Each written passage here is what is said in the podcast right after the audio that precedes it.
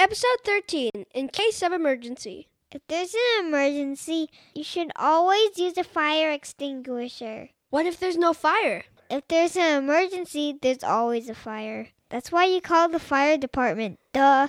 Natural disasters can strike at any time, so don't just cross your fingers and bury your head in the sand. Always be prepared. Of course, we should hope for the best, but we also need to prepare for the worst, like fire, flood, earthquakes, tornadoes, and hurricanes. Or a massive zombie infestation. Yeah, I call that an HFOZ. That stands for House Full of Zombies.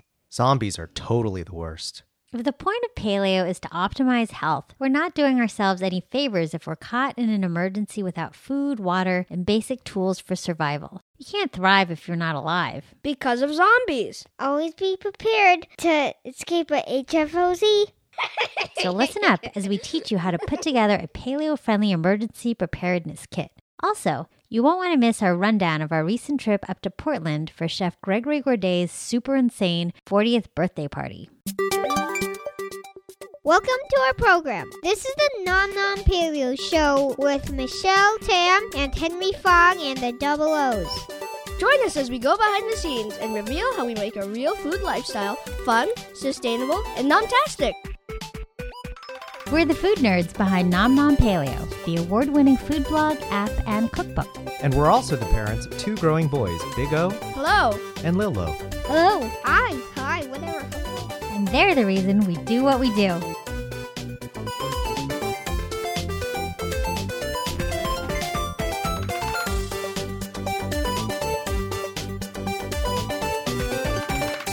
What we ate. So, Mom and Dad, what did you guys eat in Portland after you left me and Ollie here in the Bay Area with Grandma and Grandpa? Hey, you know we would have brought you with us if Gigi's party was open to kids, right? What happens in adult parties anyway? What do adults do?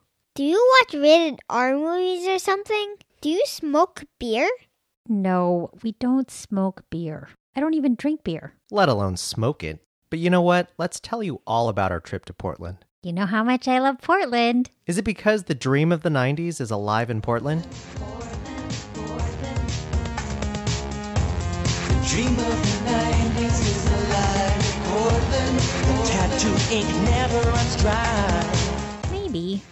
Know that scene in the first episode of Portlandia where Fred Armisen tells Carrie Brownstein about all the stuff that's great about Portland and it's played for laughs? I actually didn't laugh because it all made sense to me.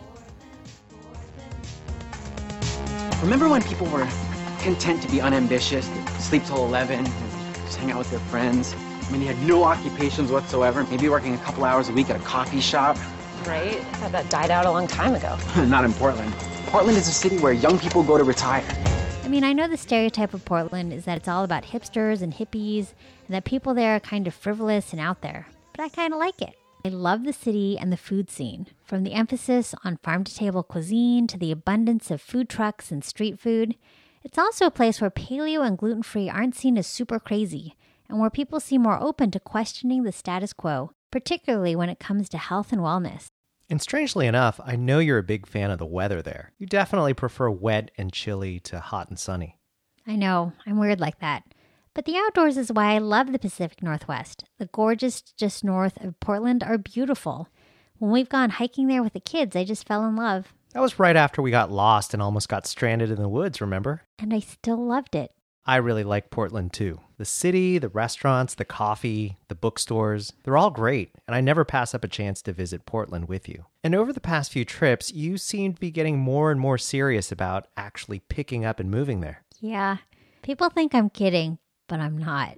So, when our friend Gregory, who I hope all of you out there in listener land all know from episode three of our podcast, invited us to his 40th birthday party in Portland, there was no question that we were going to go head up there. And not just because we love Portland, we also love Gregory. Those of you who rooted for him on Top Chef this past season probably got the sense from watching the show that Gregory's a wonderful guy. And you're not wrong. He's one of the nicest, most generous, and talented people we've ever met. Gregory's restaurant, Departure, is on the top floor of the Nines Hotel in downtown Portland, where we decided to stay for the weekend. And when we arrived in our hotel room, we were greeted with a lovely spread of Stumptown coffee, charcuterie from Urban Farmer, which is another restaurant in the Nines Hotel, fruit, nuts, and a cozy Pendleton blanket. It was kind of over the top. I mean, we were there to celebrate Gregory's birthday, and he was giving us gifts. We didn't end up eating everything on the tray, though, because we were rushing off to Gregory's actual birthday dinner. Honestly, I have no idea how we managed to make the cut for this dinner. It was a small birthday celebration at Imperial where Dougie Adams cooks. Dougie, as you guys may remember, was also on Top Chef this past season, and he came in third behind Gregory and the winner Mei. I think there were about 18 of us at the dinner. The other attendees at the dinner were Gregory's roommate, Tia, some of his close friends from Portland, his chef friend Lon Symensma of Cholon in Denver, and a bunch of his friends from high school. And we were seated at a table with Gregory's sister and brother in law from New York. Oh, and also Anacia, one of the best DJs in the country, and two out of the three members of the Glitch Mob, Justin and Josh. If you heard episode six of our podcast, you know how much I love the Glitch Mob's music. I think I even convinced Justin and Josh to buy an Instant Pot. Ed wasn't there, but if I managed to get two thirds of the Glitch Mob to do more pressure cooking, that's a win in my book.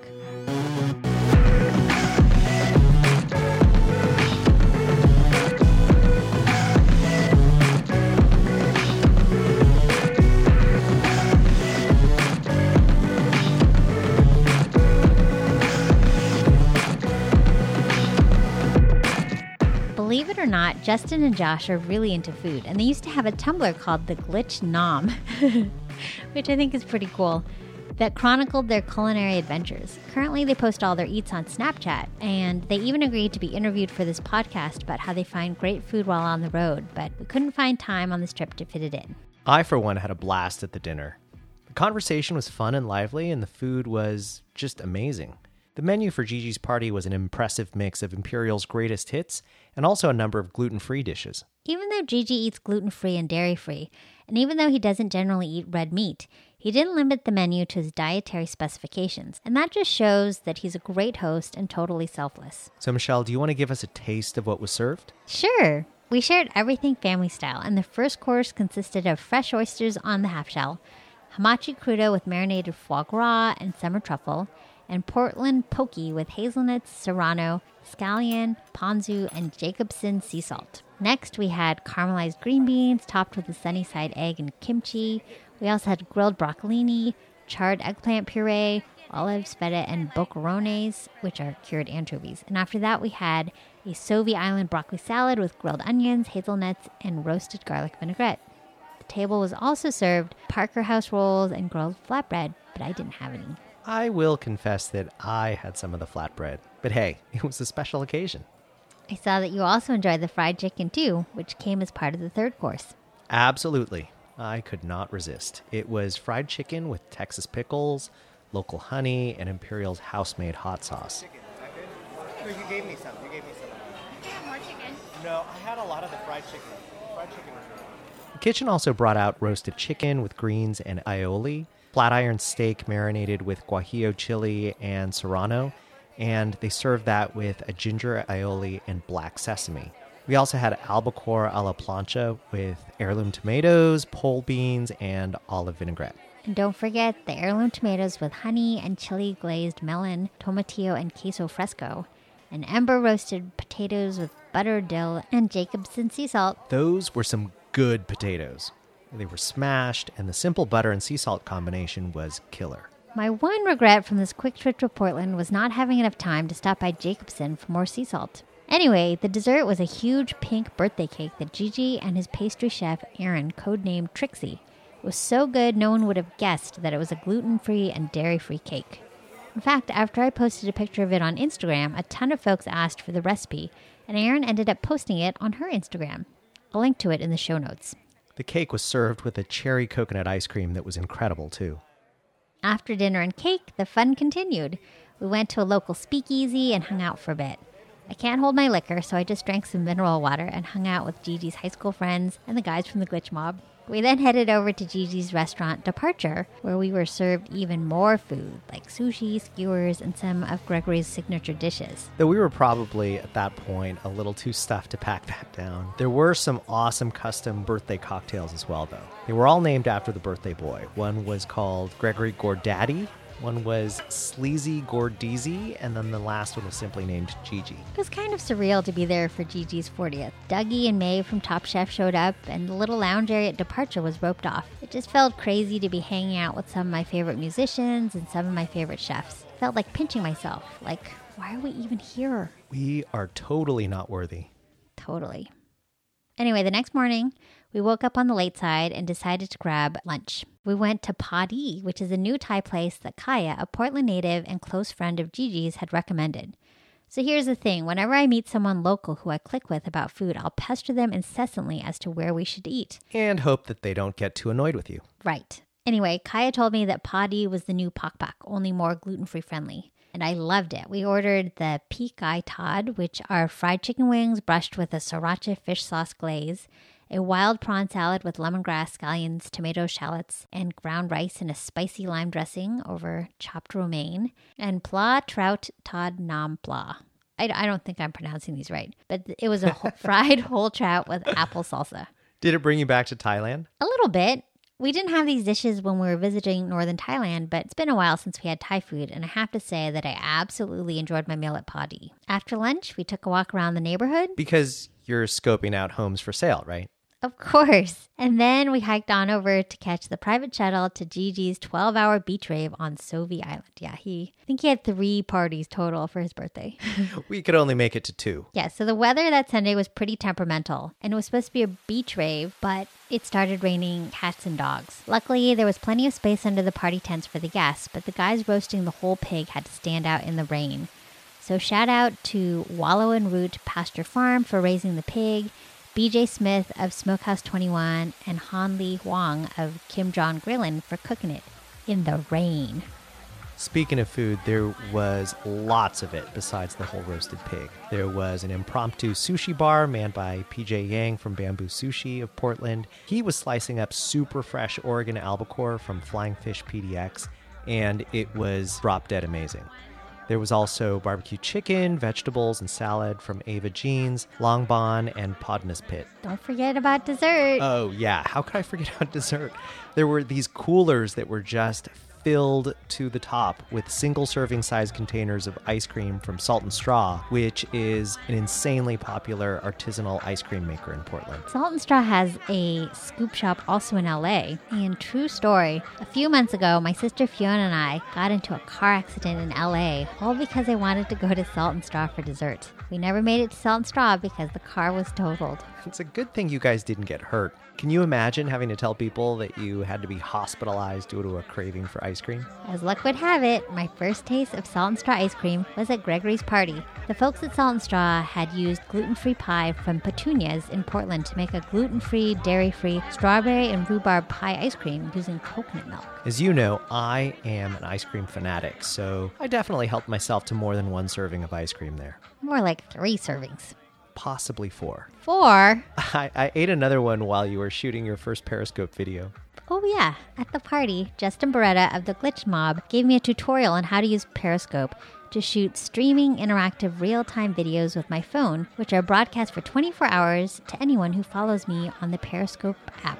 Look, say hello. Hi, everybody. This is my first Periscope. This is our first. This is the first one? This is It's our very first. Num num num num num num num num. I've been kind of intimidated by the prospect of using Periscope, but once I got started, I discovered that it's pretty fun. So now look, those are all people trying to Look it. Oh, look, Paleo Chef. Hi. Hey, everybody. Some of you may have seen my first Periscope video. I shot it at Gigi's party to show our viewers the amazing spread of food. My first video featured Henry eating pork, Josh of the Glitch Mob eating onigiri, Justin as the cameraman, Gregory, of course, and Mei from Top Chef. Hey, everybody. Hi, this is Justin Boreta. I'm Justin. Yes, of Glitch Mob. Say Hi hello. from Memphis. How's it going? Anastasia, world famous DJ. Give me a cheer. I can't promise that my future Periscopes will be as star studded, but I've been posting a few videos here and there, and I've had a lot of fun interacting with viewers.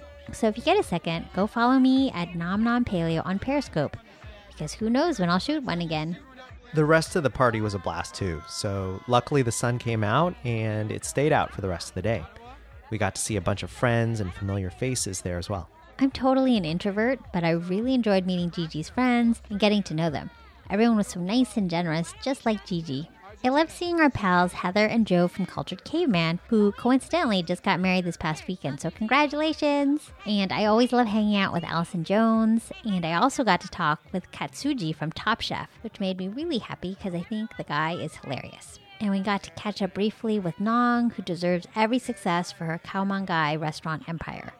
She asked about Owen and Ollie and wondered where our babies were, which was really cute. I think she'd be shocked at how big our little babies are now that they're actually fast growing boys. I have to say, though, that at the party I felt a little old and creaky. It's been a long time since I was out that late. When the sun went down by the river and the DJs started spinning, I was kind of already beat. okay, Grandpa. The music was great though, and now I can actually say that I stood next to the Glitch Mob as they played to an intimate tent full of sweaty dancers. And really, when is that going to happen again? We left before midnight, but I got a text message from Justin the next morning saying they were there till after 2 in the morning. I'm exhausted just hearing that.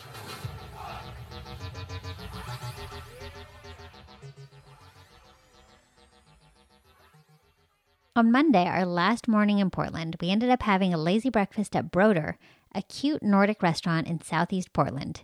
We shared the Swedish hash with smoked trout and a little square skillet of baked egg scramble with lamb sausage. After rambling around the neighborhood and doing some informal house hunting, we had lunch at Bollywood Theater where we shared a Goan style shrimp and chicken curry. You know, you have an uncanny knack of finding food that I really, really like. Well, I found these places the way I always do by asking locals with discriminating tastes, checking out top recommendations in the local press, and then narrowing it down with Yelp. Also, you can tell by the way I order, I always pick items that I want to try and then we share them. And my taste is pretty good, wouldn't you say? Yes. Yes, I will say. You better. I wish you brought us back some of that food. I just wish if you brought back an autograph for me from the Glitch Mob. You promised. I'm sorry, buddy. I forgot. And the Glitch Mob is my favorite. Next time, okay?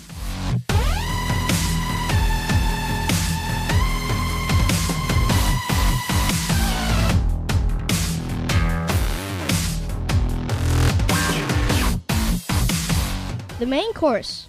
So, remind me again, Michelle, why are we talking about paleo emergency preparedness kits today? Well, natural disasters are on my mind. As we record this episode, there's a massive wildfire burning just north of Napa with something like 40 homes destroyed. Tornado season isn't quite over yet in Canada. And of course, we live in the San Francisco Bay Area where we lived through the 1989 Loma Prieta earthquake. We're still perched right on top of the San Andreas Fault. We're just waiting for the big one to hit one of these days. You mean like in San Andreas the movie? Oh my god. The earth will literally crack open. And you will feel it. Is that the one with the rock? He goes by Dwayne Johnson now, Ollie. It's more respectable. Rock's name is Dwayne Johnson? What? I love you, Dad.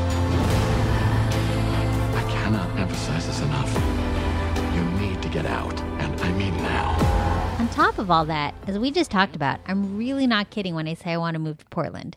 And last month, there was a splashy article in the New Yorker that a humongous earthquake is going to decimate a huge portion of the coastal Pacific Northwest. Yeah, I remember you were too freaked out to even read the entire article. I skimmed the summaries that popped up on other websites. It was enough. I read it. Here, let me grab the article and read from a section I highlighted.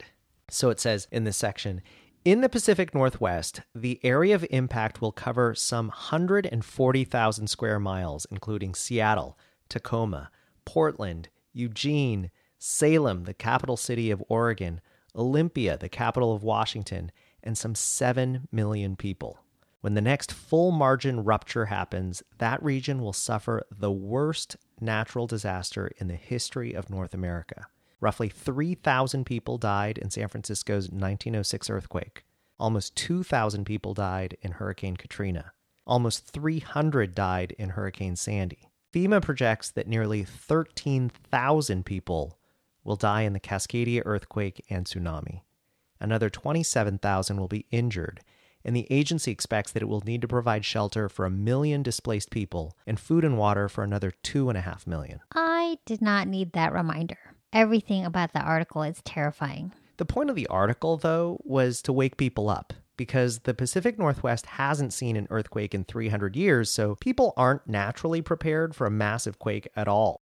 The writer of the article wrote a follow up last week with some clarifications and saying, hey guys, just be prepared. And that's the advice we need to take to heart. I mean, we're so used to little mini earthquakes here that we almost take for granted that we'll be able to sail through without any problems. But up until now, we've really been kind of terrible at disaster planning, at least in our household. Well, all of that is going to change right now. Right this second. Really, I mean it. Does this mean we're going to buy big packages of emergency food powder at Costco?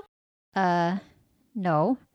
It's true that at Costco, we've seen displays showing how you can buy a one year supply of freeze dried food that'll feed a family of four for $4,000. I suppose that's fine if you have a ton of room to stockpile a one year supply of dehydrated food and you have access to a year's worth of water to rehydrate it all, but it sounds kind of gross. And more importantly, it assumes that you'd be able to choke down freeze dried food for a full year. Exactly. Look, if it's a matter of life or death, go ahead, buy it and eat it. But there are certainly better alternatives. When I look closely at the description of what's in this stuff, it's totally processed. It's a totally processed chemical cocktail. Even the ingredients for what they're calling chicken consists of things that most people can't pronounce or recognize textured soy flour, soybean oil, salt, autolyzed yeast extract, hydrolyzed corn protein, natural smoke flavoring, thiamine, hydrochloride, dextrose, disodium inosinate, disodium guanylate. But disodium guanylate is my favorite food, Mom. Really? Me too. That sounds delicious.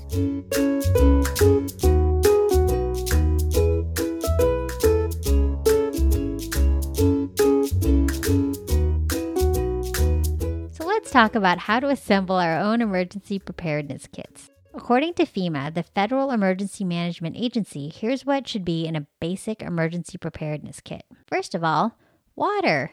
You need it to live, people. Stockpile at least one gallon of water per person per day for at least three days for drinking and sanitation. If you have an extra freezer, put a couple of gallons in there. That way, even in a power outage, you can keep your freezer stuff cold for a while with the extra ice, and you'll have extra water too. Next, make sure you have some household chlorine bleach and a medicine dropper. When diluted 9 parts water to 1 part bleach, bleach can be used as a disinfectant. Or in an emergency, you can use it to treat water by using 16 drops of regular household liquid bleach per gallon of water. Do not use scented, color safe, or bleaches with added cleaners. Is it true that you can actually drink water with bleach in it? I think if it's diluted enough, because it'll kill the bad stuff. And I guess it's better than drinking dirty water. Yeah, that'll make you sick. I mean, you need water or you'll be toast. You can only survive two days without water. You need to stock up, Mom. Our garage has no more water after you did KonMari. What about food? You can survive for about three weeks without food. No, five weeks. Three. Well, it's still a good idea to have a bunch of non perishable food on hand. The recommended amount is at least a three day supply. We'll talk more about that in a second, but first let's cover some of the essential gear. Definitely flashlights, right? Yep. You'll want to have a battery powered or hand crank radio and plenty of extra batteries too. Don't forget your prescription drugs. But remember, these expire, so you'll need to periodically replace them in your emergency kit. First aid supplies are a must, and warm clothes and sturdy, comfortable shoes too. And pack a whistle in case you need a signal for help. You know what's super important? Duct tape. Duct tape is a lifesaver. It's pretty much the most useful MacGyver tool ever. What gave you that idea? Well, I'm reading The Martian right now by Andy Weir, and the main character is this guy who gets stranded on Mars after a NASA mission that's gone bad.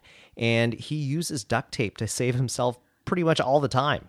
Duct tape and plastic tarp. He's the MacGyver of Mars. Well, it's not a bad idea. Plastic sheeting and duct tape is great, and also you need to bring a toolkit. If possible, pack a tent and some sleeping bags, or at least have them handy in your garage. Ideally, you should prep like you could be going on an unexpected camping trip at the drop of a hat. Only without the s'mores. But s'mores are delicious. Yeah, I love marshmallows. They're gluten free.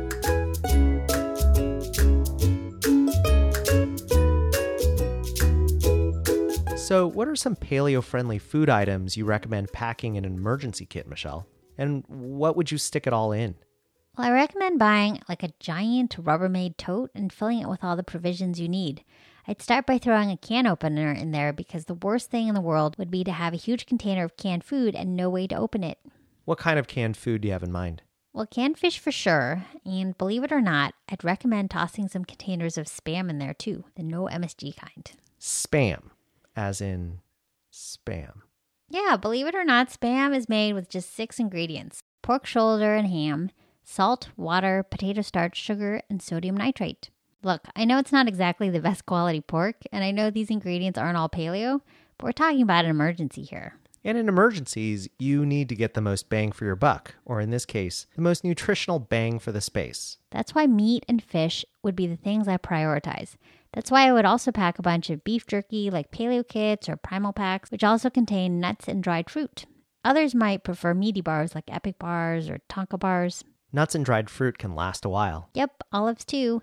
You can store some coconut butter or nut butters too. I love me nut butters. I like Justin's chocolate hazelnut butter. Coconut's a good idea. Coconut oil and coconut flakes will keep for a long time. I like coconut butter. Can we stock some of that? We already have stocked on that for like a month. The only coconut thing I like is a Odwalla Mango Tango smoothie. That barely has coconut in it. Well, you like honey. Honey also has a long shelf life and it's nutrient dense. Plus, honey can be used to dress wounds. Dress wounds? Really? Yeah, it has antimicrobial properties. I'm not saying you shouldn't also have triple antibiotic ointments in your first aid kit, but in a pinch, honey's pretty versatile. And honey tastes way better than Neosporin. Personally, dark chocolate's a great choice too. I mean, if it's the end of the world, I'm going to want something that'll calm me down and help me focus. If you have meat in your freezer that starts to thaw because of a power outage, you're going to need a way to cook it up. That's when having a backyard grill will come in handy. If it's a charcoal grill, make sure you have plenty of charcoal at the ready and matches. Matches and lighters are handy for lanterns and other non electric lighting. Though there's this solar powered inflatable light that I saw on Shark Tank called LuminAID, which I really want to get, mostly because it looks so cool. Will it spark joy? I think so. It will spark light on those dark, dark nights. That's so corny. but it's pretty cool. I'll have to check it out. Um, so you just chuck all the stuff in your Rubbermaid tub and you're good to go, right? Well, not quite. Make sure you also keep a list of when things will expire so you can change them out at the appropriate time. We used to do that all the time at the hospital. Working as a pharmacist, we had a crash cart filled with emergency medicine that we would pull out when someone flatlined and a code blue was called. To make sure we had non expired drugs, we'd have to periodically refresh the meds. And that's the same thing you have to do with your emergency kit. And find a place where you can store everything. If you don't have a ton of space, pack what you can in the space you have. As with eating paleo, don't let perfect be the enemy of good. Don't stock nothing because you can't stock everything. Even a little bit of preparedness is better than being caught completely by surprise with no emergency supplies available to you at all. So the moral of the story is always be prepared. To escape a HFOZ?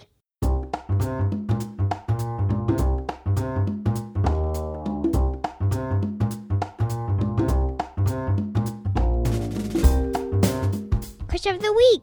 What's our family's crush of the week, kids? So, our crush of the week is Exploding Kittens, the card game. Yeah. We like this game because it's funny and it's really fun to play with. Exploding Kittens is all over social media this week, so if you've been on Instagram or Facebook, you probably haven't been able to avoid it. So, what is it, Henry? Exploding Kittens is a card game that made history when it became the most backed game in Kickstarter history. Uh, it's also the campaign with the most number of backers ever. Mostly because it's built on the back of the work of Matthew Inman of The Oatmeal, who is this really irreverent cult cartoonist who posts a lot of stuff online. He also has a best selling line of humorous graphic novels that he puts out with Andrews McMeel, our publisher. So, we love his stuff. And not just because we share a publisher. Right. That's why we backed this Kickstarter, because it's awesome. It is a pretty awesome and fun little game. Yeah, it's like a highly strategic, kitty powered version of Russian roulette. The objective of the game is just try not to explode. It's just like Russian roulette, but with cards, and you don't actually die. Well, that was a good explanation. So basically, you get four cards as a start, and then you keep on picking cards.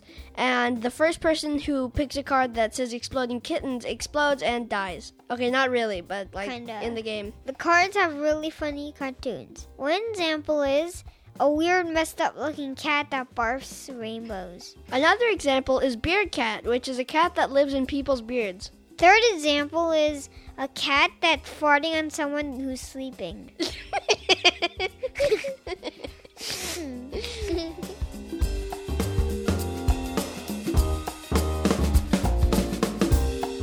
Question of the week. For this week's question of the week, Richard sent an email and asked, I'm a paleo aficionado who's trying to convince his wife to give it a try too. Sound familiar? One of her sticking points, though, is breakfast. She really likes the convenience of grabbing a Clif bar on her way out the door, so I'd be interested to hear any ideas y'all have about similarly convenient yet still paleo friendly breakfast options. Frittata muffins. That's the answer. My prosciutto wrapped frittata muffins are a make ahead, portable, and freezable breakfast treat. Plus, they're approved by Jesse Tyler Ferguson of Modern Family. Posted a picture of them on Instagram. But in all seriousness, just think of breakfast as another meal. I'm always in a hurry in the morning because I'm rushing to get the kids ready for camp or school, and I just grab a cold drumstick from the fridge, or I eat a small pile of sauerkraut like a few minutes later, and then I chomp on a few macadamia nuts, and that is breakfast. It's protein, fat, and veggies for the win. I also really like the spicy tuna cakes from our cookbook. You can make them in a muffin tin, and I love the unexpected combination of sweet potato and tuna and chilies. My other favorite is what I'm going to call Asian breakfast hand rolls. Just get some toasted nori, scramble some eggs, and slice up some avocado. You can roll the eggs and avocado up in the sheets of seaweed like a Japanese hand roll, and then you can even squirt on some sriracha or sprinkle on some furikake. It's something you can hold in your hand while you run out the door. Oh, and speaking of eggs, I think Lazy Devils, which are just sliced hard boiled eggs smeared with, you know, a spicy mayo and some other toppings, are a great and fast option too. Yeah, or you could eat a slice of frittata, or grab a drumstick, or a handful of cold cuts, or some nuts. But if you want some better ideas, you can also check out my pal Diana Rogers' book, Paleo Lunches and Breakfasts on the Go, which is chock full of recipe ideas for busy people who are running out the door in the morning. Or just eat breakfast with your hands like I do.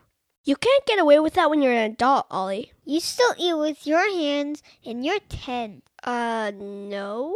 I, I see you. No, no, no. Yes, I, don't. do. Whatever, Ollie. No, really, I see you. I'm not an adult yet. You're almost an adult.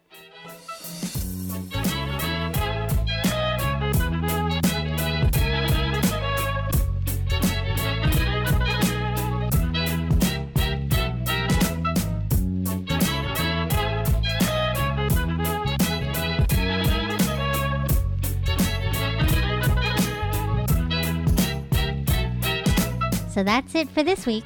This podcast was recorded and produced at Nom Nom Paleo World Headquarters, also known as the dining room in our house, located in the heart of Silicon Valley, 50 feet from Jeremy Lin's parents' house.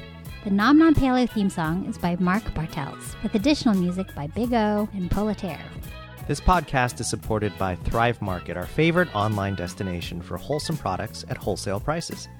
Pay one low membership price and you can shop from over 3,000 healthy, natural products, always 25 to 50% off retail, delivered straight to your door. Right now, if you go to nomnompaleo.com slash thrive, you'll get two months free membership at Thrive Market and an additional 20% off your first order. And in case you're wondering, unless stated otherwise, none of the brands or products mentioned sponsor this podcast. We just talk about the stuff we love. If you like this podcast, we have two favors to ask. First, you can visit us at nomnompaleo.com for show notes, and you can also find hundreds of step by step recipes, kitchen tips, snarky writing, and more. We also have an iPad app and a cookbook. More information at nomnompaleo.com. And last but not least, don't forget to leave us a review on iTunes. It helps us to get a sense as to what you like. Join us next time for more Nom Nom Paleo podcast.